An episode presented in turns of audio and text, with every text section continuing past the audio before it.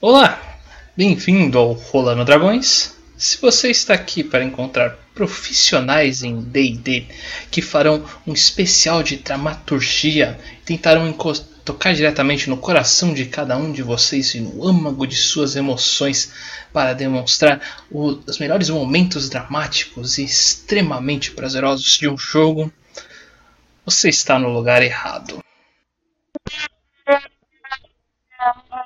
Porém, se está aqui para ver influenciadores que irão demonstrar os melhores tipos de arquivos ou até mesmo programas específicos para dar uma tunada em seu jogo e amplificar cada vez mais o estilo e ordens que você pode fazer e formatos diferentes também, achou errado. Porém, se está aqui para ver pessoas que amam D&D a quinta edição e sempre se esforçam para cada vez se melhorar mais com novos estilos de jogo, fatores diferentes para dar uma diferenciada, querem melhorar cada vez mais o seu jogo, agora sim você está no lugar certo. Bem-vindo ao Rolando Dragões, eu sou o Rafael, aqui ao meu lado está o Douglas, do outro lado aqui está o André, e hoje iremos fazer algo bem diferente do comum. Mas mesmo assim, não esqueçam de dar uma passada no Facebook, Twitter ou Insta do nosso no, do Rolando Dragões, que lá vocês irão encontrar diversos fatores diferentes que nós fazemos, muitas builds, monstros, diversos votações para que nós vamos conversar no nosso podcast e outros fatores tão importantes que nós fazemos aqui no nosso dia a dia. Não esqueçam de dar uma participada. Inclusive lá vocês irão encontrar no link do Discord e também todo sábado na Twitch nós fazemos o nosso jogo Hard and Dark. Não esqueçam de dar uma passada e participar e até mesmo nos avaliar, por que não? Mas hoje iremos fazer algo especial. Como eu comentei das builds que nós fizemos, Hoje, especificamente, iremos falar de algumas delas para deixar vocês ainda mais integrados com o nosso trabalho e melhorar até mesmo os jogos de vocês. Vamos lá!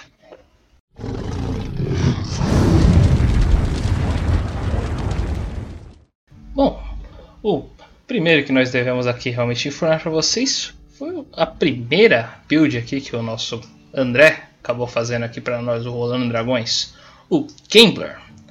Lembre, ele realmente é um personagem meio interessante, pelo menos para mim, pois ele é meio fora realmente dos padrões que o pessoal acaba fazendo de personagens, pois ele é uma build muito, na verdade, totalmente focada no suporte em si e sua versatilidade. É algo bem interessante, colocando o bardo do conhecimento e ainda fazendo uma pegando também alguns levels também como mago, mago da divinação, e realmente é uma classe que é muito focada nesses, nesses conceitos de suporte em geral. Ficar sempre uh, diminuindo certos status de alguns inimigos, aumentando os seus aliados, podendo realmente mexer bastante com o campo de batalha como um todo. Ainda por cima com second chance, sempre tem chance de refazer algumas reroladas, na verdade com luck refazer algumas reroladas e assim sempre ficar tendo a chance de sempre ter os melhores resultados ao longo do percurso da batalha personagem bem interessante para builds para equipes grandes. Se a equipe não tiver tipo pelo menos um healer, tem, tem que ter pelo menos um healer e um pessoal de linha de frente, um tanque, talvez dois, para proteger esse personagem específico, ele realmente perde muitas vantagens. Mas ele, ele quando tem esse, esse grupo, essa equipe unida, é algo muito interessante e um diferencial. É, eu quero dizer que essa build, para começar, ela é inferno de todo narrador, né? Ela, ela, ela buga o jogo, né? Ela vê o Matrix. É uma build que, em conceito, eu já tinha pensado um tempo atrás, mas fazendo com, fazendo com Artificer. É, quando o André mostrou essa ideia, eu falei, nossa, bem melhor do que minha ideia original de fazer um com Artificer. Né, que era, tipo, ia ser o suporte do dado. Ele, tudo que tinha para rolar, ele podia dar um suporte. Mas isso que o André fez matou geral a minha ideia original. É, é um inferninho. Eu, assim, muito mestre reclama do sortudo. Muito mestre. Acho que sortudo, Great Weapon Master, Sharpshooter são os talentos que os narradores ficam doidos, né? Porque o pessoal pega e simplesmente, sabe, bodega o jogo. Eles acham. Eu não tenho problema nenhum. O André tem sortudo no, no Hard and Dark, tipo, eu fico até, vai usar sortudo? Mas esse aí é um pesadelinho, porque olha o que ele pode fazer de rerolagem, pode fazer de literalmente quebrar o jogo. E acho que é uma build muito legal. Acho que o ideal seria comentar aqui também muito por que todo esse negócio foi feito. O sortudo foi o primeiro e porque, no fim, como o jogador de Arno Dark, o Douglas dizia que ao vocês morrerem pode pegar e fazer outra ficha partindo do mesmo nível. Então, tá. Ia tendo ideia, ia anotar, ia fazendo e mandar pra ele. Chegou um ponto que não dava mais pra mandar pra ele, que tava ficando lotado o Discord já. Bora fazer build aqui no caminho? Bora. E acho que tem pelo menos umas 10 aqui ociosas que não devem ir pro canal. No mínimo. A partir disso foi. Boa, só que aí a gente. Você tinha comentado comigo, eu lembro. Ah, fazer alguém que modifica as coisas de jogo. Não. Para fazer, para fazer isso direito. Também foi uma coisa que eu tava vendo com os personagens de Rising Dark Salta aí. Antes dele pegar a especialização. Tava vendo se pegava no Rory Bard aí, porque tava vendo que o Sortudo tava dando um resultado bom, mas podia ser melhor. Aí que surgiu essa ideia. Se com o não tava bom, imagina com o Ralph. Se com o Ralph tá bom, imagina com o Mago de Divinação. É, é muito sem erro, né? Porque tanto o Bardo quanto o Mago são full casters, né? Então ele acaba não aprendendo magias de todos os ciclos, né? Devido ao, à divisão, né? Mas ao mesmo tempo que ele também consegue ter várias é, magias de vários jeitos. E o Bardo, dependendo do nível, ele pode pegar algumas magias de, de qualquer classe. O então, bate, então, é adiantado. É, tem mais adiantado magias de qualquer ainda, classe. Nível 6 ele tem segredos de mágica adicionais. Ele pega magia de clérigo e vai. Sim, então é, é um negócio bem completo, né? O, essa, essa ideia de, de você fazer aí. Então, o que ele colocou aqui, né, como uh, proc, ele é, ele é econômico, né? Ele é um bom linha de frente, ou pode se virar, e tem a magia de no nível, que é o seu full caster, né? Então, é aquele negócio. É, para quem curte manipular, quer fazer uma build literalmente fora da casinha, que é tipo você manipular o, o D20 ou manipular outras formas de rolagem de dados, eu acho que é, é uma build muito interessante. Que eu disse pro André, eu preciso de jogar desse, dessa build todos que eu for jogar D&D, porque se vocês olharem minhas rolagens de dados, é uma tristeza. Não, minhas últimas sessões está decente até demais pro meu gosto. Nas últimas sessões. Mas acho que dá pra gente também começar agora a ver ele falar um pouco do conceito em geral e desmontando a build do nível 1 ao 20 o que a gente quis com isso. Mas no caso, Aiva, agora acrescentar? Geral, o que, que o Douglas acabou falando realmente é muito do que eu concordo. A ideia do, dele chegar até level 9 de magias é o que chama atenção. E tem muito o que dizer, ele controla muito bem o caminho, o, todo o campo de batalha e sua versatilidade, principalmente não só com as suas magias, por si só, o mago já consegue fazer muita coisa só com as magias, mas por causa dele ser bardo também, ele vai ter muitos prestígios muito úteis também. Então ele é versátil em vários níveis diferentes aqui, pelo que eu consigo imaginar. É, eu acho que o único probleminha dele é vida, né? por assim dizer. Ele tem um HP médio, meio ruim. Mas o negócio é, ele não pode ser acertado, ele tem que ficar bem longe de qualquer coisa. Acho que seria o único ponto assim. Uh, que as pessoas olhariam e falam, hum, esse bicho não sobrevive. Mas, devido ao, ao Bountiful Luck, o Luck, entre outras, outros feats aí, ele se, se balanceia legal aí. Mas mesmo, mesmo sendo atacado, ele ainda tem tipo coisas como Counter Charm, não é? e Charme Monsters, esse tipo de coisa que. É, Counter Charme é pra mais controle de grupo. O negócio é, é por exemplo, shield. você usar o Shield, aí junta também o Sobretudo. Ah, só que tem aquela coisa, você vendo que o Shield não vai pegar, tu pode forçar a rolar o Inspiração, que tem Lord Bat, falar Cutting Words. Então é a inspiração no ataque do cara, ou no dano. Então, sua reação é bem mais preciosa comparado ao resto dos bardos que usam magia são bons. Mas o jeito dele é de auto-mitigar dano. Não é nem tanto de não ser acertado. Vai ficar longe vai ser alvo de ranged.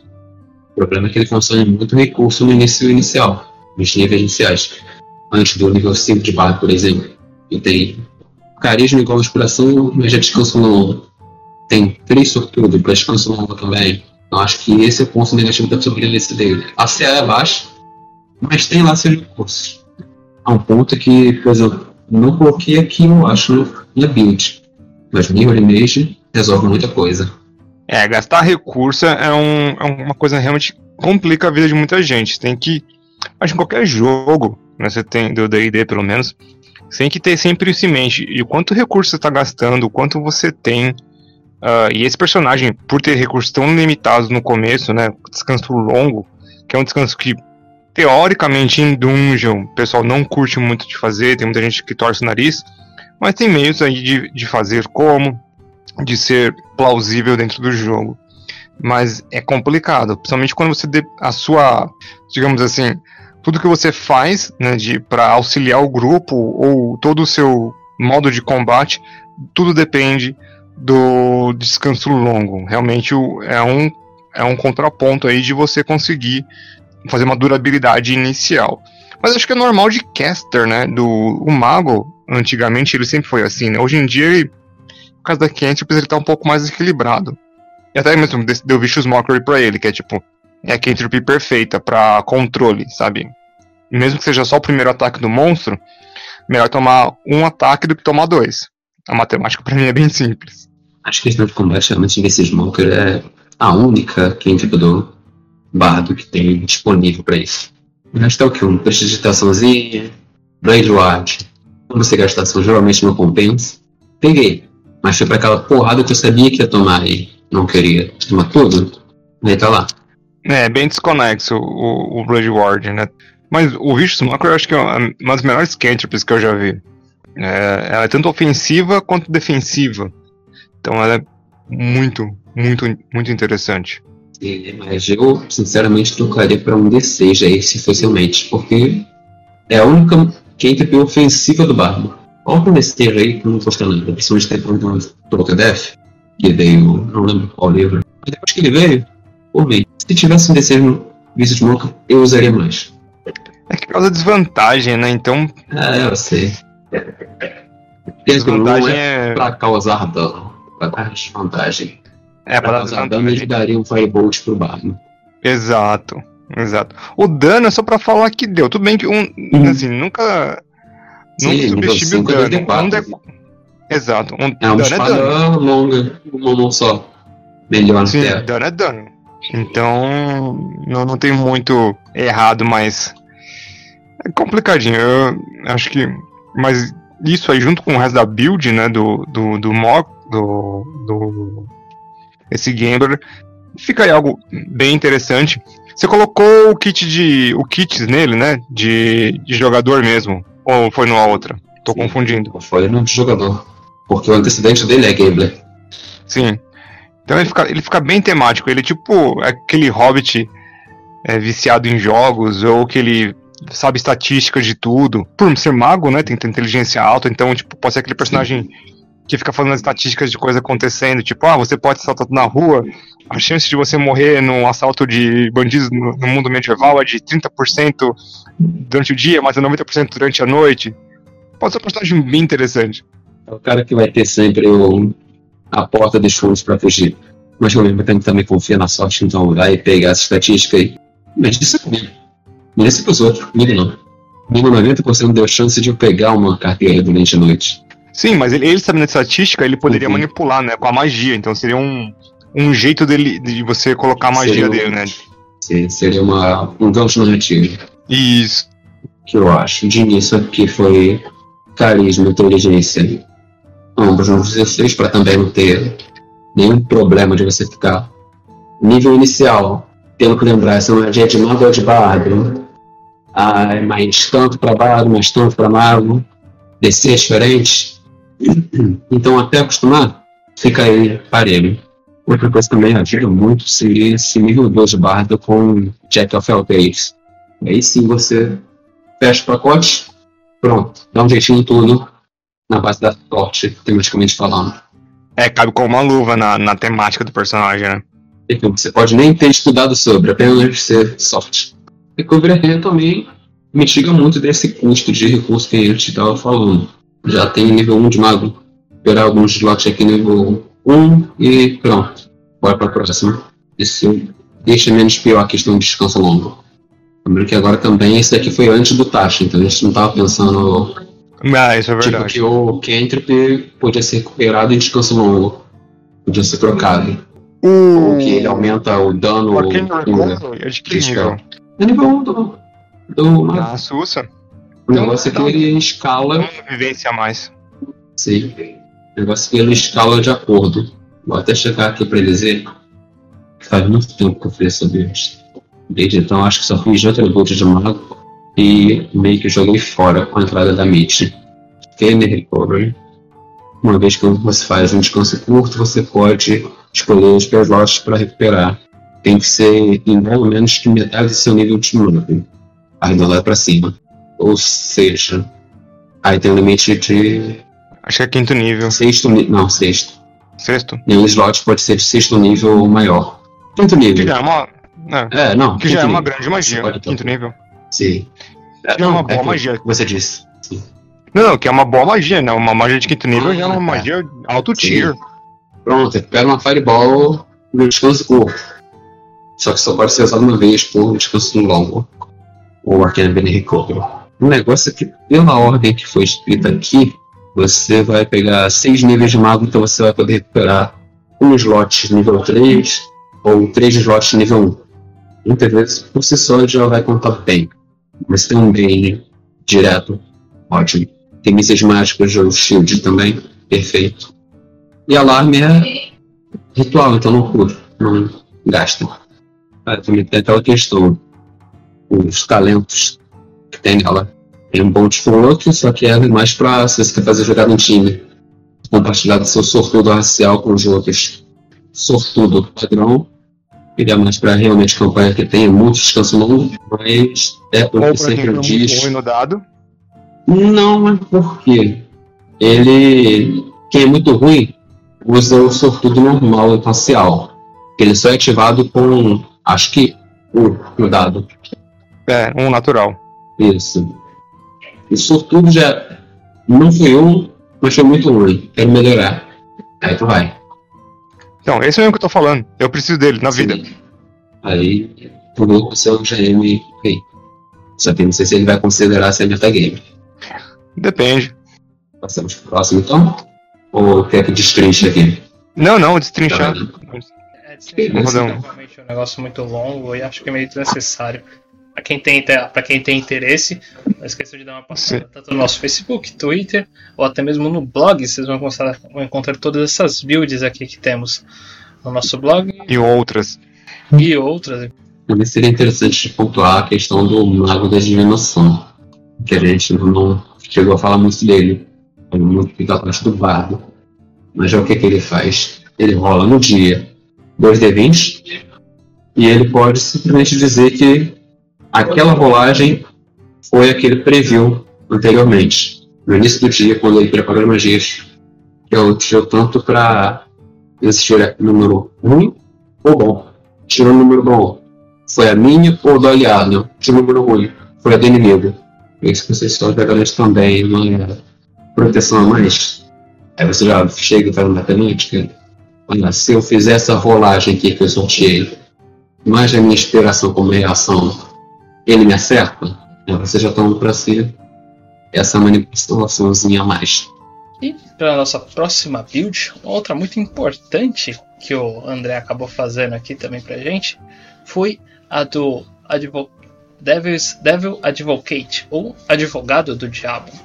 Essa build consiste em Rogue, é, o Ladino, e o Bardo também, Bard. Para ser preciso, é o Bardo dos Sussurros e o Ladino Mastermind. Ah, tem muito aqui, literalmente duas classes que eu adoro.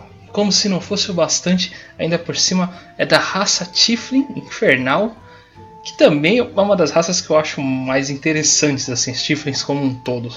Acho muito legal o conceito deles como com, com o fator. Então essa aqui é uma build que eu acho assim espetacular, não apenas por ser uh, ambas as tanto a raça quanto as classes dela embutidas são as que eu amo tanto, como ainda por cima é uma classe que é muito útil não apenas em combate, mas na verdade ela mostra o verdadeiro valor fora do combate, em situações em que você tem que é, conversar com as pessoas em volta, é, verificar a situação, realmente fatores políticos.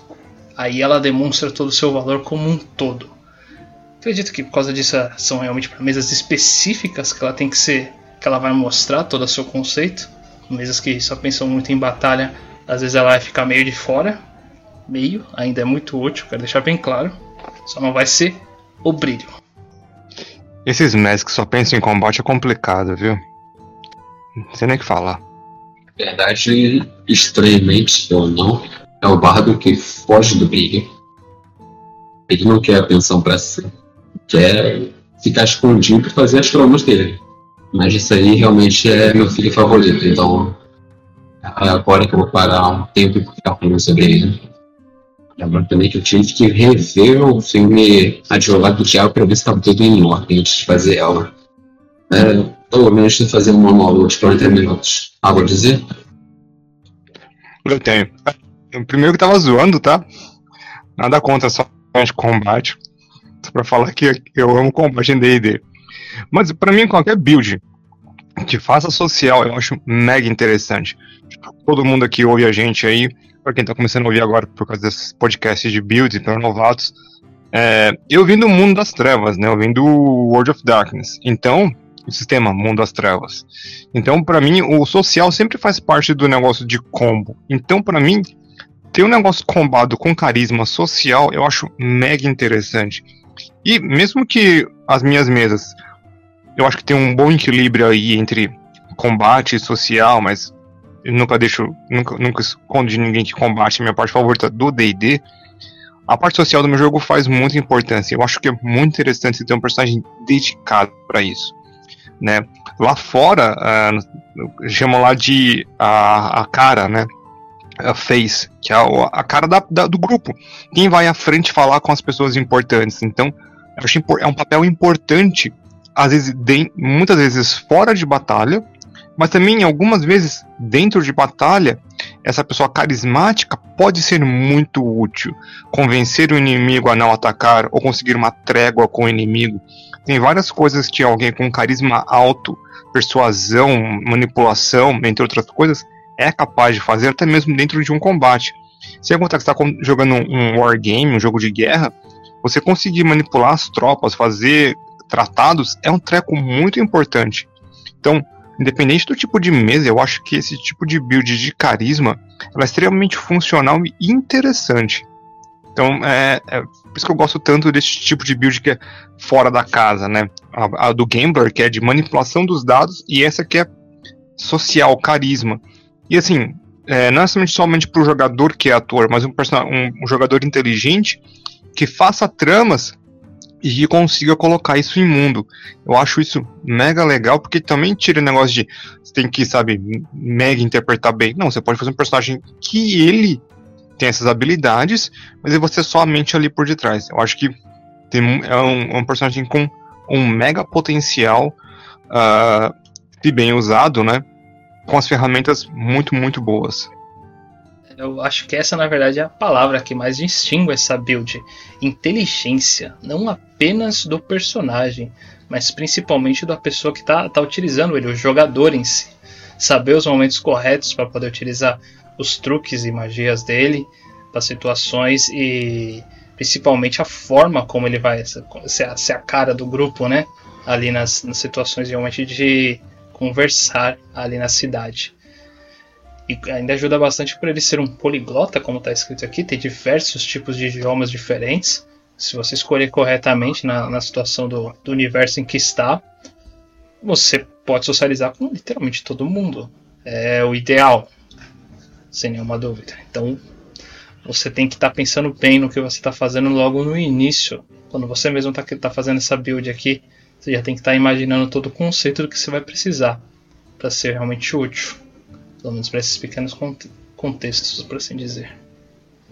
É, e pontos extras por ter feito um Tiflin, Rogue, né, Bardo, e ser totalmente anti-Edgelord, porque precisa conversar muito para colocar a build em, em, ação. Então é tipo uma armadilha de Edgelord, é Tiflin, Rogue, Bardo, mas não pode ser Edgelord. Acabei de pensar. É. Pior que ele também não comunicou a gente, né? Você não teve surpresa que agora. Eu que ele não tinha percebido. Não, o Tico e Teco acabou de bater, minha gente. Uhum. Agora eu tô em choque também. Não tava preparado mentalmente pra isso. Agora tá mais organizado por fundo. Olha só, temos uma armadilha pra Lord. Patente pendente. pendente o caramba. Já tô. Me dá 5 segundos, eu vou ver como é que faz isso. Já gostei de fechar Já vi, não dá da Wii. Daí. Gente vai num país frio de Lisboa que entra no esteja registrado. Mas enfim. Coisa que ajuda muito ele na vivência também, dessa de um manipulador de jogo de wargame que o Douglas falou, é o antecedente dele, que seria o Portezulo. Aquela pessoa que sabe como é que funciona por baixo dos panos do reino, do baronito. Ele consegue se infiltrar muito bem nas linhas de trás de trabalho seja pelos empregados, saber mais ou menos os fofocas do que está acontecendo, e com isso tomar suas decisões. Que também é melhorado por causa da expertise do bardo. Então você acaba tendo um insight muito bom, mesmo você não tendo uma sabedoria qual, uma percepção boa. Nível 5 já é o quê? Insight mais 6 sem ter nada investido. Outra coisa também é que no nível 3 Bardo, ele já tem três experiências adicionais do Lore Bard. Você pode distribuir de acordo com o que você vê que está precisando na mesa. Não tem ninguém marcando. Coloca. Não tem ninguém com sobrevivência. Coloca lá já. Mas no mundo ideal, o mundo perfeito de Bob, quase nunca acontece o ideal é você fechar todas as perícias de carisma. Que é o que você é bom. Aí depois você se preocupa com as de inteligência. Já a especialização dele como bardo seria bardo de SUS. Uma das melhores coisas que tem para ele, que não é magia, que ele consegue nível 3 de bardo. Mas que você, em 10 minutos com uma pessoa, você consegue colocar paranoia na cabeça dela se você conseguir. Se você parar, ele nem sabe que você tem um troços da ele. É algo fenomenal que você não gasta magia. E se falhar, a pessoa não sabe. Então, perfeito, lindo, maravilhoso. Isso de você infligir paranoia para ponto seguro dela mais próximo. Seja para casa, seja arrastar um bandido para inquido dos ladinos, seja arrastar um nobre e descobrir onde é que é o esconderijo dele. Em várias situações você pode usar isso muito bem. Já que estão no nível 6, nível de bardo e sussurros, aí que já fica mais característico nele, no caso. Seria o manto de sussurros. Foi o reflexo. O... No caso nível 6 do Ladino de sussurros, ele também acaba que a 30 feet de você ou 9 metros, se alguém morre, monoide, você consegue extrair a sombra dessa pessoa. Você pode usar a sua ação para passar essa persona da pessoa por você. Pode ser melhorado com talento ator, mas por si só, a pessoa tem que fazer um teste de insight contra seu teste de deception. Então também é bom você colocar a proficiência dele nisso. Mas, no geral, como é que funciona? Você excluir as memórias da criatura, aquelas que ela compartilharia com alguém livremente, sem acesso a segredos, e você ganha mais 5 no bônus, como já disse, para insight ou outro insight da criatura que estiver tendo desconfiado de você. O que, que talento ator ajuda nisso?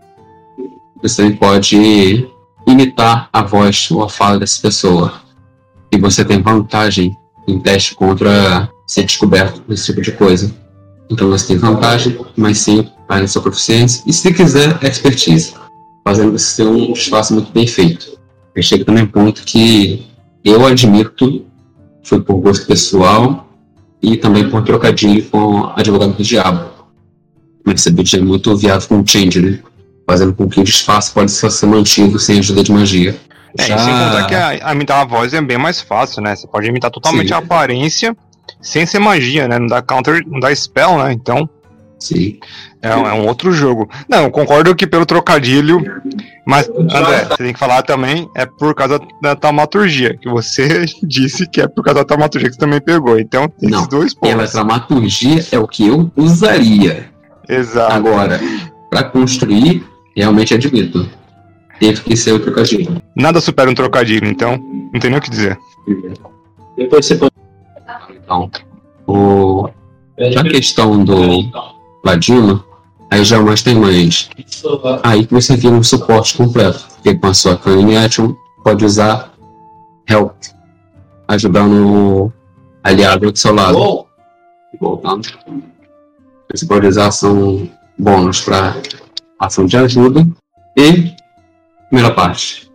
Também ganhei duas expertise antes do nível 10 de lado de, de bardo. Podendo colocar em Deception também. E facilitando mais ainda passar por outra pessoa. Outra coisa também é que nível 13 seria onde brilha.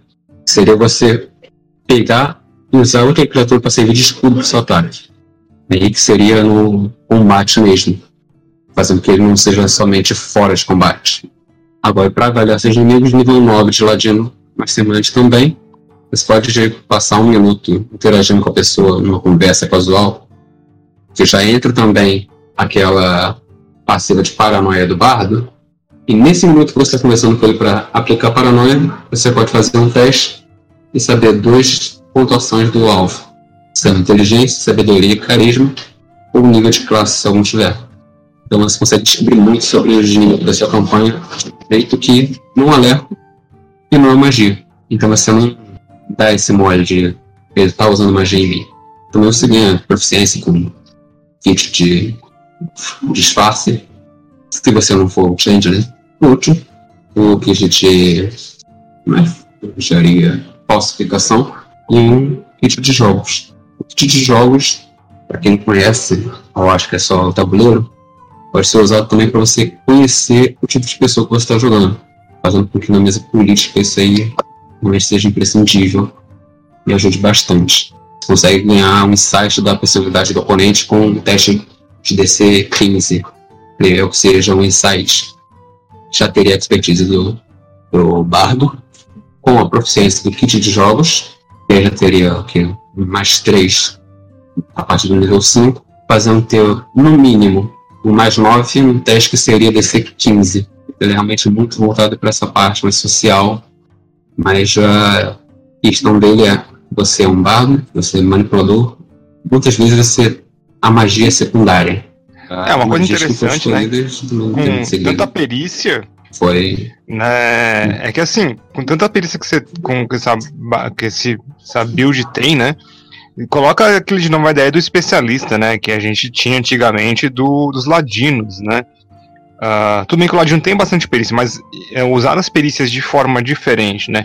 Nem todo ladino precisa ficar se focando em furtividade. É, é, qual, inferno, qual é o nome em português? Predigitação né, o Sleight of Hand, uh, ou outras coisas parecidas com isso, é, Thieves Tools, sabe? Você pode ser um ladino especialista em outras áreas. Então eu acho que também é um contexto mega válido você uh, saber disso, né? Nem todo ladino, vamos dizer assim, rogue, precisa ser bom só uma coisa. Pode ser um agente, um espião também é um tipo de ladino. Então é uma variante muito interessante. De fato, se for contar numericamente, acho que tem no mínimo é, duas do antecedente, mais três da classe, mais três da subclasse, mais uma de ladino, deve daí uns oito a nove perícias, umas quatro expertises. Lembrando que também a perícia de bardo é três que você quiser. De Lore Bard aí já. Não, tô de Lore Bard ainda do sortudo. Pode cortar tudo isso que eu disse. É, esse é outro. É. Pô, de barco, mas acho que também funciona bastante. Agora, Deixa eu ver aqui. No caso de magias mesmo que foram escolhidas a dedo para ele, seria amizade, Lobos Luz, mensagem indiscutível para a questão social. O problema da amizade é só que depois que acabar a pessoa sabe que você usou nela fica puro. Fogo das fadas, já que ele está realmente usando mais para ajudar, então dá vantagem bom para o time, bom para você. Distorcer valor, isso é uma capacidade que você não vai passar muito tempo. Vou só vender aqui, vou embora. É, mobilizar a pessoa, detectar pensamentos, invisibilidade, forjar morte, quadrilho hipnótico, não detecção, falar com os mortos. Força dimensional e invisibilidade maior. São energias recomendadas para ele. E nessa ele tem realmente um papo, um arma de suporte, nem que seja para ele mesmo. Nos prós, nos contras, como a Ivera disse, poliglota, mesmo sem time ele consegue segurar as pontas solo, porque Ladino, por evasão, beleza. Ladino por evasão em alguma magia de concentração, já segura as pontas, ok. E acaba sendo útil dentro e fora de combate. Acho que esse seria o ponto alto dele. Não é porque ele é bom no social, porque ele é ruim no combate. Isso é uma lição pra todo mundo no RPG. Uh, mais um ponto também que eu acho válido aqui é que, pelo menos em ambas essas builds específicas que nós colocamos, teve a situação aí de que elas são meio fracas nos levels iniciais. Então, quando a gente fala isso daí, não é que ela acaba sendo inútil em batalha quando está em levels iniciais. Em ambos os casos, ela tem uma destreza no mínimo decente, você tem que ter. Então, se você colocar algum tipo de arma de longa distância, em ambos os casos, você ainda vai ser muito útil para sua parte como um todo. Então, sempre tenha um arco com algumas flechas, ou até mesmo um, uma besta, que assim você vai sempre ter alguma coisa que você pode ser capaz de fazer. Vai alguém interessado nessa build aí seja um completo amador e não, acaba não chegando nessa conclusão, vai também esse pequeno detalhe. Eu sempre tenho uma besta comigo. Esse sou eu. Exato. Eu que entendi também. Ou você deu uma Leaf, ou você deu um Leaf. Começa a pegar todas as naves que aparecem no jogo. Pronto. Então D4, dá um D4. Mais um D4 com Sneak. Bom, e a próxima build que nós iremos falar aqui hoje mais uma feita pelo André. Olha só, para quem ainda não sabe, o André é realmente nosso criador oficial de builds. Então eu vou parar de ficar falando que sempre foi ele que fez, porque todas ele fez.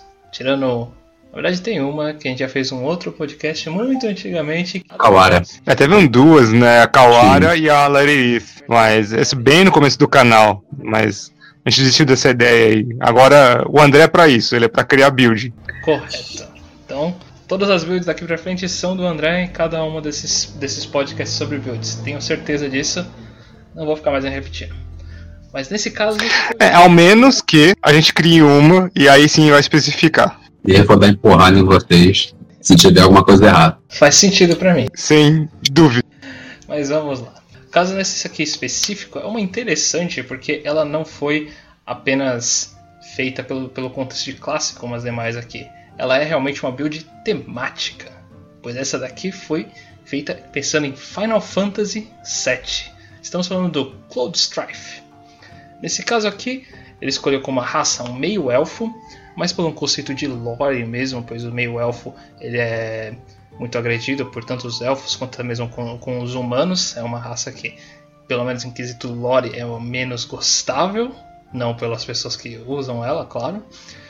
Então ela faz muito contexto com o personagem em si, que ele é apenas um meio é, meio humano de certa forma, porque ele foi é, uma experiência que acabou falhando e jogada fora e foi viver a sua vida com, com, com, meio que sozinho. E aí foi descobrindo todo o percurso dele. E aí então virou um soldado, por isso a classe guerreiro, por cima guerreiro campeão. Depois ao longo do percurso pega como segunda classe, a de Paladino da Vingança. Tem muito contexto com o personagem, o Paladino da Vingança. E principalmente para também ter algumas magias para que ele possa utilizar, que é um conceito muito colocado no jogo como um todo. Ter esse guerreiro forte, especial, mas que tem a possibilidade de utilizar algumas magias para ser um pouquinho mais maleável e variável no conceito.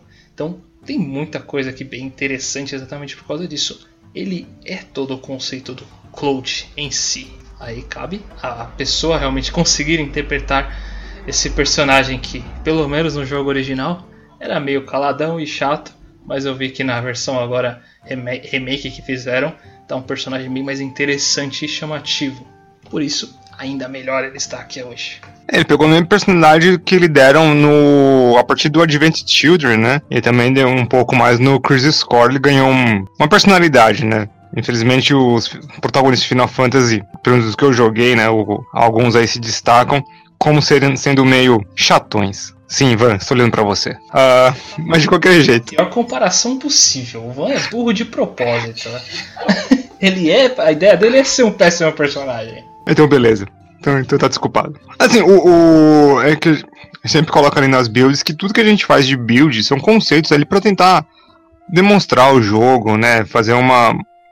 Uma brincadeira, né? Um, uma manipulação ali para colocar coisas diferentes no jogo. Então o Cloud não, não é diferente, né? Cloud, Cloud. Eu vou falar Cloud, uh, ah, para quem é mega ficcionado deve estar tá se debatendo, porque ah, na verdade é como se dizer Curaldo, tanto faz, Cloud. Uh, então, eu acho bem interessante você pegar um, um, personagem de uma outra mídia, né, um completamente diferente. Final Fantasy tem nada a ver com D&D, concordo plenamente, pelo menos o Final Fantasy VII, né, que é mais techno, coisa mais bizarra, e enfiar ele no D&D mas é bem interessante porque dá para fazer, né? Tem um, um, contexto ali que você consegue encaixar um personagem completamente diferente. E lógico, tem que tomar muita liberdade. E nessas liberdades aí a gente vai colocando meio elfo, que não tem, tipo, sabe, soldado com células de Gênova. Põe meio elfo, beleza. Então é uma coisa bem interessante fazer esses exercícios aí. O, o Cloud em si é um guerreiro, né? Um mega guerreiro. É para isso que ele serve. A espada gigante dá na cara. É perfeito. O guerreiro com paladino da vingança é, assim, é o que ele é mesmo. Você, não que ele seja isso em, em jogo, né, no Final Fantasy VII, mas é uma tradução perfeita do, do que aconteceu aí pro D&D. Achei muito,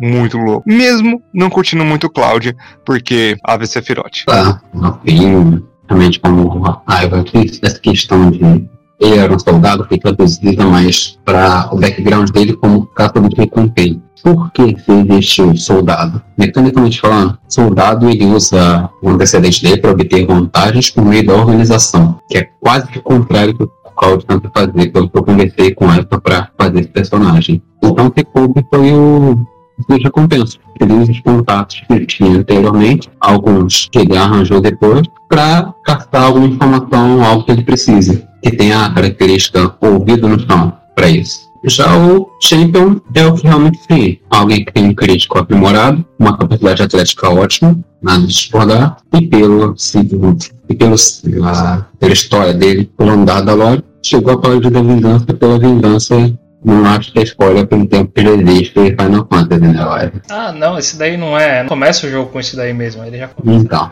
na, fazendo parte da, da rebelião ali pra acabar com a Shinra. Então, não é spoiler, ele literalmente começa Sim. desse jeito. Sim, que aí teve toda a história com a vida dele e ele partiu pra vingança.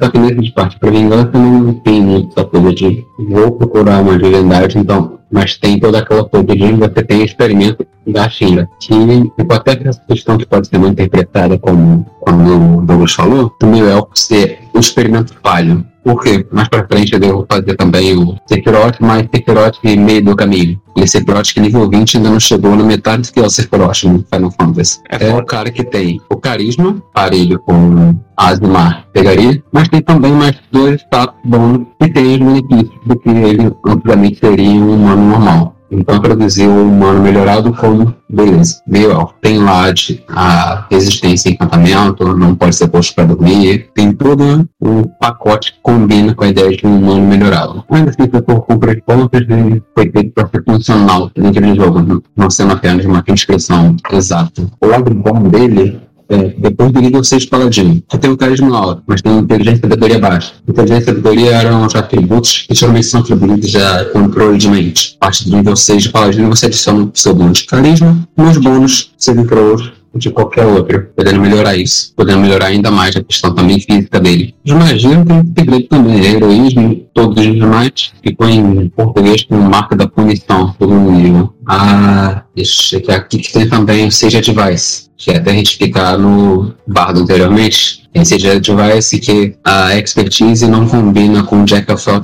né? Não era realiável talento, não, combina com Jack Apple 3. Os dois juntos não funcionam. Mas tem esse advice aqui que é, após Marxismo usar a força, é interessante que o próximo incremento de habilidade seja destreza. Tanto pelo fato de que Cloud nem de longe de alguém ler, no sentido físico da palavra, que é ressaltado no nível 7 de guerreiro campeão, tendo mais um em todos os testes de destreza, força e constituição que não usam proficiência. Por HAL, iniciativa está incluída. Seria uma versão física do Jack Apple 3. Ainda bem que você falou fisicamente, né? Porque. Sim, fisicamente. Olha. É, tive que fazer meu trabalho de casa com raiva. Queria que o nosso montão de fazer build. Você é Final Fantasy Do lado- Verse.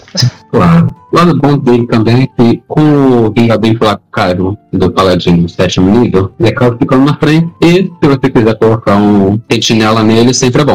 Porque ele consegue zerar o movimento tátil de oportunidade. E se mover metade do deslocamento dele, fazendo muito difícil alguém passar dele na linha de frente. Ainda por cima com uma defesa dele, um HP tão decente, pra- como deixou aqui nos pros. Tem aqui a Sei, acho que tá aqui. Nível 11, pelo menos ele, sem investir tanto em constituição. Nível 10 já tem 94 de HP. Fora que já tem CA 16, 17. Isso tem essas coisas de armadura, mas eu geralmente faço as builds com sempre. Pensando no item básico ou quase nada. É, eu acho que esse é, esse é um problema aí que da mesa. Tô deixando meus jogadores acostumados com item. Eles nem pensam em item mágico mais. Tipo, já falam, ah, né. Ah, Não não, porque acontecer. também. Tem que deixar o cara pra ser funcional em todas as mesas. Deixar, ah, tem que pegar item mágico, armadura mais dois pra ele funcionar. Não, não. Esse é um ponto importante, né? Ah, É. Não que quem faça isso esteja errado ou coisa nada, Não. nada parecido com isso. Mas você fazer uma build, assim, ah, fora da, da casa, assim, ou, desculpa, uma, fazer uma build com ideia de ter que pegar algum item em específico e você. Com talento, eu já até me incluo aqui. Quando tem, tem talento específico pra funcionar, eu já aviso no começo que algumas pessoas não usam talento, opcional, ou elas. Mas perseguidores. Sim, o talento também, né? O talento também ele é opcional, mas o item mágico, além de, ele não é opcional, teoricamente, né? A maioria dos mundos tem que ter algum tipo de item mágico aí, se tratando de D&D quinta edição. Mas você vai pegar alguma coisa muito específica, tipo, eu acho que tem coisas que são comuns, tipo, arma mais um, armadura mais um, coisinhas assim do dia a dia. Mas algumas builds, elas precisam de, ou as pessoas pensam, e precisam de algumas, alguns itens mais específicos, tipo, botas da movimentação, ou algo parecido com isso. E aí, você acaba criando um- um- uma forçação de barra em cima do mundo do narrador para que ele gere esses itens. E eu acho que é uma coisa que não é legal você ficar forçando a barra por cima do narrador para querer a inclusão disso. Lógico que tem que ter uma conversa entre o narrador e a pessoa para ver se tem algum tipo de item parecido, se esse tipo de item existe, mas buscar também, não ficar parado ali, tipo, ah, eu quero o item e vai ter que cair no meu colo. Isso, isso eu acho bizarro. Em questão de talento, é assim, é uma pergunta simples no começo do jogo. Você usa talento? Sim. Ah, então eu vou usar isso. Você usa talento? Não. Beleza, suave, sossegado. Então, acho que é, item mágico é interessante, mas como parte de build em si, construção de personagem, acho que ela só serve mais para agregar mais valor e não para trazer ferramentas extras. Pelo menos a minha opinião, posso estar completamente errado, mas é assim que eu penso quando faço uma build. Lógico, algumas builds elas são com itens mágicos. Ah, dois exemplos que são é Artificer e Warlock, que eles têm por natureza as armas e a armadura, a armadura natural, a armadura, desculpa, a armadura mágica. E aí sim você começa a levar em conta, porque é algo que o personagem tem automaticamente. Então tem aí um ou ou outro quesito, já não é por causa da forçando a barra no mundo do seu narrador, é porque a classe já com já contém, né? Então, mas também pro Cláudio, como ele é um, desculpa, né, a gente falou aí sempre no podcast passado até que foi, não, foi retrasado, que a gente começou a falar sobre forçar a barra, sobre pegar personagem simples e colocar pra cima da pessoa, né? E o guerreiro campeão foi meio que o culpado, culpado geral nessa história aí, que é o personagem mais simples. Então, porque é muita coisa passiva. Então, por um personagem desse, se dá uma espada mais um, mais dois, pra ele já é um arraso total, porque o que ele faz bem é bater. Então, se der uma espada mais um, ele vai bater ainda melhor. Então, é, não tem muitas, não tem muito o que fazer aí com o Cloud. Quer dizer, tem bastante o que fazer, mas personagem simples, é um personagem interessante conceito, simples. E como eu sempre digo, simples não é ruim, simples é simples. Então, para a nossa quarta build e a última aqui desse podcast, nós ainda vamos nos manter no universo de Final Fantasy, pois enquanto o Rafa estiver nesse canal, Final Fantasy nunca é demais.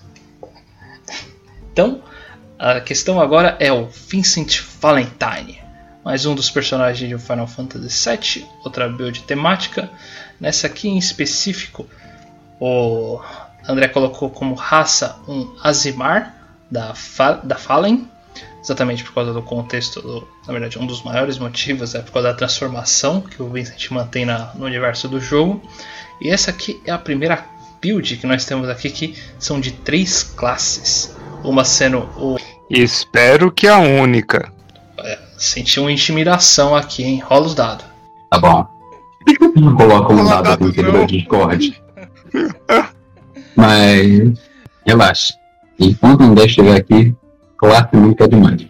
É zoeira isso, hein? Eu sei. Rogue Swashbuckler.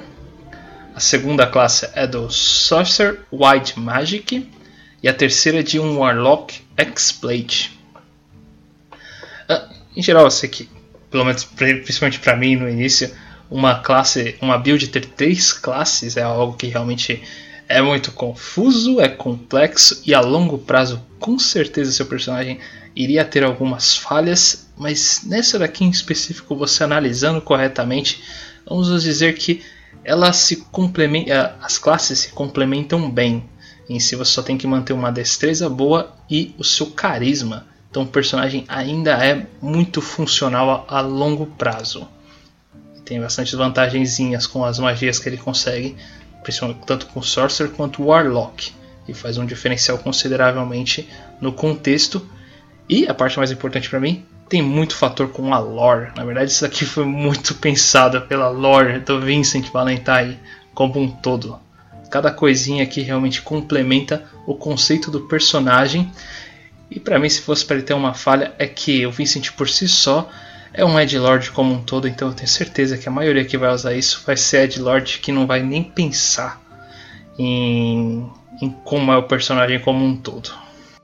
Ela acha que já tem um pedido de desculpas debaixo da build pra ele. Tá atenado embaixo, é. eu conheço meus pecados. Admito que eu vi esse personagem muito. É, a mesma coisa que o, que o Rafael falou. Três é, classes eu acho já um pouco estranho. Mas a mesma coisa as pessoas acham de multiclasse. Muitas pessoas é, são contra o, a ideia geral do multiclasse, fala que atrapalha, que o personagem fica mais fraco. E eu acho interessante essa ideia, que é o seguinte: as mesmas pessoas que falam que o personagem fica mais fraco são as pessoas que falam que o combate não é a coisa mais importante. Se, a, se o combate não é a coisa mais importante, por que, que Inferno está falando de poder de personagem? De qualquer forma, eu acho que um personagem com três classes ele fica um pouco desfocado. Né? Então é uma coisa que eu falo assim: é melhor evitar, mas eu não digo que é não faça. Então essa de essa de três eu achei interessante. E o, o Vincent como um todo dá para fazer, né, num, D&D. Lógico que não é o mesmo Vincent, é uma adaptação. Isso é muito importante. A mesma coisa que a gente falou do Cloud, né? Tem que tomar algumas liberdades, tem que ter algum, algumas coisas, alguns fatores aí diferentes para conseguir fazer essa adaptação de forma interessante. E assim, como vocês falaram, é de Lord, gente, colocaram o Warlock Hexblade junto com o Rogue. Lógico, sabe? Azimar Fallen. Putz, grila. Sabe? Não tem muito o que fazer. Isso é chamariz. Só faltou ser necromante. Uh, mas eu acho legal esse, é, é, um gunslinger, né? O, destreza alta, várias coisas.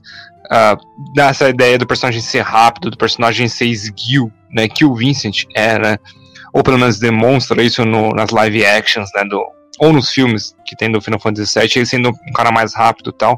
A parte do carisma alto, ele tem um carisma para ser o Edgelord né, para ser o, o fodão. Então, como a gente tem uma armadilha perfeita do Ed Lord ali, que é o Devil's Advocate, a gente tem uma armadilha perfeita pro Ed Lord que realmente funciona, que é, por, que é essa, Build Vincent.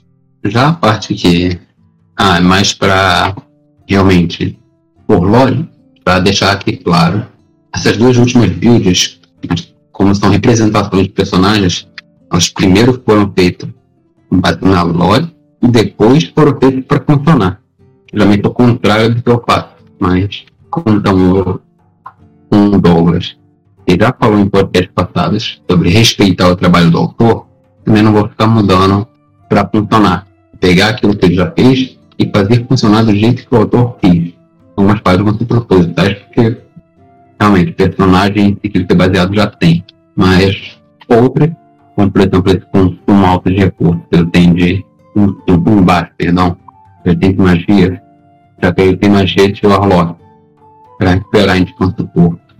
E tem também outros feiticeiros, uma feitiçaria, também foi feito para ele ser alguém que vai pegar um inimigo, escolher e ir caetando ao longo da batalha, usando bastante magia de concentração e outras mais de ataque, enquanto mantém uma certa distância segura.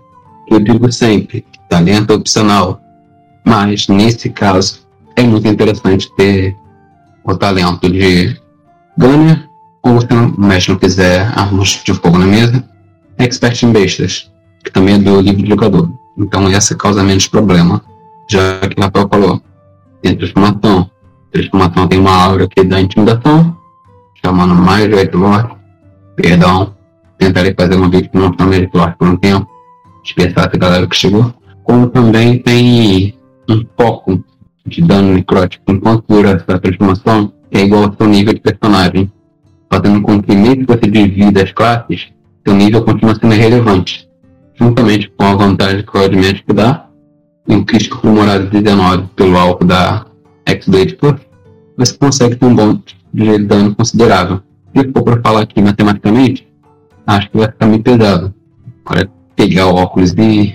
Ah, que é aquela matemática que eu te enviei no Discord. Hand crossbow um D3, transformação mar é igual ao nível. Geralmente eu conto lá para o nível 5 quando realmente começa o jogo. Mas X-Blade Plus vai dar o seu bônus de carisma. Mais Nick Attack, que vai de 1 até 5d6. Mais a magia Rex, que geralmente é 4 core de um X-Blade. Mais bônus de destreza ou carisma, whatever, aquilo que você estiver usando na hora. Mais um do Improvate Pact Weapon. É também uma das Eldritch Invocations recomendadas. Até pelo fato de você poder invocar as bestas de mão para você usar. Tudo na vantagem pelo Wildmap.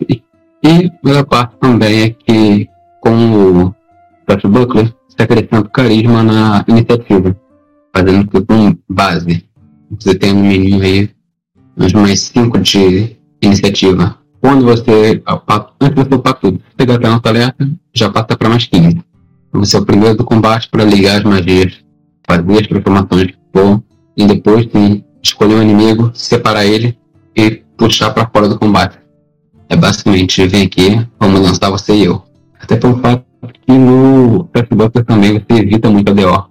E com magia Fly você também se garante muito. As magias, tanto quanto as metamagias, as invocações são recomendadas nele, são mais de Shield Hack, Blur, Blind, Counter Spell, Elemental Weapon, Estudo Magia de Warlock, como Sorcery, Absorb Elements, Peterfall, Alter Self, Enhanced Ability, Fly, Lightning Bolt. Invocações são essenciais, são Thirsting Delay, então você dá extra attack mesmo sem ser uma classe marcial. Private Text Weapon, que vai vir com mais um em armas ranged, e você também pode invocar a Agent Crossbow, Crossbow, a Light e a Heavy. De utilidade tem Eldritch Mind para manter a consideração em dia, Armor of Shadows, não sei se você vai usar armadura média ou leve, por ter toda essa aqui, nenhuma armadura. Maddening Rex, aumenta também o dano do Rex. Metamágica é estendida e acelerada. Acelerada para poder usar mais no seu, na sua ação bônus, podendo fazer um ataque juntamente com magia e vai da situação. Estendida porque ele tem muita magia de duração. Ele se bufa para poder continuar batendo, continuar caetando. Eu achei mais foi só o SI que ele demora pra pegar realmente nessa parte de ah, tem triclasse, ele é fraco. Não, só demora pra pegar o ponto necessário para ficar forte em status. Mas como é. o Warlock. É só pra explicar pro pessoal que o André já usou esse termo duas vezes, que é o quitar, né? Que é o quitar, que é você, você pegar o inimigo e atacar o inimigo, conseguir dar dano inimigo e puxando ele para sua área de combate enquanto ele não te acerta, né? Então é você puxar uma pipa, né? vem do, da ideia da pipa. Você vai puxando a pipa enquanto você vai tomando distância para que você faça algum tipo de estratégia, geralmente. Isso também vai ser basicamente o papel dele na luta. Fora da luta, ele também, o Ladino já tem um, uma durabilidade boa, consegue ser útil ao grupo. Só que, infelizmente, como já dissemos, é Lord, então, fora da luta, pode ficar aqui sentado, limpando os virotes é, fica no canto da taverna uhum. vendo as pessoas passarem sem dizer uma palavra. Observar o ambiente. Mas, mas sério. É um jogo até que econômico, porque o consegue criar bastante magia e você pode sacrificar também os lotes de magia de Spellcast para transformar isso em pontos de meta magia e extremamente ficar nesse ciclo. Só que o dano dele realmente é muito focado em uma pessoa. Então escolhe aquele cara específico do combate. Tem que tirar ele de perto do grupo, do healer, e vai. Então também não espere muito você ficar sendo ajudado pelo grupo. Para matar essa Death Lord, perdão, mas um antecedente. É a vida, né? Haunted One, característica, Edge of Darkness, perdão. Essa dói. Seria as pessoas terem. É, Edge of Darkness. O negócio que com o nome, o coração do Douglas já sangra, já, já sabe o que fica por trás. As pessoas se sentem, os NPCs pelo menos, se sentem mais pé de porta para te ajudar, se você não se mostrar uma ameaça para ele. E é aí que também entra a beijo dos Edgelords, que vão querer normalmente mostrar uma ameaça para eles. Enquanto você não uma ameaça para eles, não ficar falando que você tem uma escuridão, uma armadilha mágica embaixo do seu olho, do seu tapa-olho, fica suave, seja uma pessoa normal. Agora, você consegue então que as pessoas te ajudem em troca de um favor, pode combate. Consegue ser um bom ponto pro grupo, como dissemos antes, aquela pessoa, a cara do grupo. Tem um carisma alto, consegue se relacionar, e consegue ter essa facilidade. Claro, também não é aquela coisa de um inimigo vai virar aliado ou alguém que era hostil passar a ter como amigável. Dele realmente acho que é mais isso. E também foi feito para ter o Ranged e contrapor o Cloud. Seria o cara que chegaria perto e não deixaria passar. São meios complementares mesmo. Isso mesmo. Mas vamos pensar pelo lado positivo. Não fique imaginando que automaticamente vai ser só Ed Lord que vai pegar esse personagem. A cada bom jogador que pega ele também, ele vai ser um personagem excelente. Bem utilizado, claro. Tem que dar vazão a você utilizar bastante o fly para você ficar longe do oponente, ficar puxando o inimigo para longe dos aliados e tentar matar aquele cara. Se quiser uma build toda como Final Fantasy, me parece bem plausível no D&D, hein? Cara, vou te falar que é já percebi isso. Dá para fazer. Tanto que temos projeto de fazer o grupo, um grupo inteiro. Qual? 14? 15? É o 15 que você tava falando. 15, beleza. E vamos fazer o grupo inteiro. Ah. Mas se quiser. Mas se... Volto no 4. Bom, então faz. Existe? Consigo fazer o cara no D&D. Requisito pessoas. É, é, que o site já começou. Não, só por causa do Cecil. Só por causa do Cecil. Tem, tem, tem preferências. Tem, tem. A vida tem limite, tem, tem preferências. Mas vamos lá, vou dar pelo menos um. um, um o que que o, o André pelo menos ia gostar de fazer. A. Eu? Não, não. É Yuffie, é Yuffie mesmo, tá certo, do Final Fantasy. A Yuffie, a ninja. A ninja, porque ela é um rogue, né? Tá simples, tá aí, porque é uma ninja, tem contexto. E por causa do, do estilo da, da raça deles, né? Que são os ninjas lá e. Eu esqueci o nome agora especificamente no jogo. E, é, o Utai. É, não é raça, é do, do clã deles, né? Isso, clã, clã Utai.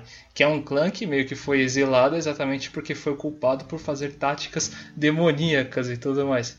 É um Tiflin, cara. É, dá pra encaixar um pouco em Tiflin. Mano, se não encaixar em Tiflin, encaixa em Warlock. É, mas é importante dizer também para quem ouviu até agora, só para quem ouviu até agora, se você não viu até agora, não vai fazer. Se quiser que a gente faça alguma build, algum monstro aí, só pedir aí nos, nos comentários ou no Facebook, que né, estamos aí sempre ah, recebendo pedidos para esses dois. Então, muitíssimo obrigado a todos vocês por terem ouvido aqui todo o nosso podcast do Rolando Dragões. Não esqueçam de dar uma passada no nosso Facebook, o Twitter, o Instagram, que lá vocês vão encontrar, inclusive, essas builds que nós acabamos comentando aqui, e até mesmo muitos monstros diferentes feitos pelo Douglas algumas outras informações aqui nossas e as votações para o podcast. Não esqueçam de dar uma participada. se não bastasse, nós também temos um link no Discord, no Facebook, vocês conseguem encontrar ele, e também um próprio blog que tem todas essas informações também com até mais facilidade para vocês. E além disso, todo sábado às quatro e meia da tarde nós estamos na Twitch fazendo o jogo Hard and Dark. Não esqueça de dar uma passada por lá. Muitíssimo obrigado a todos por terem nos ouvido. Uma ótima tarde, uma bela noite e perfeitas rolagens. Tchau, tchau.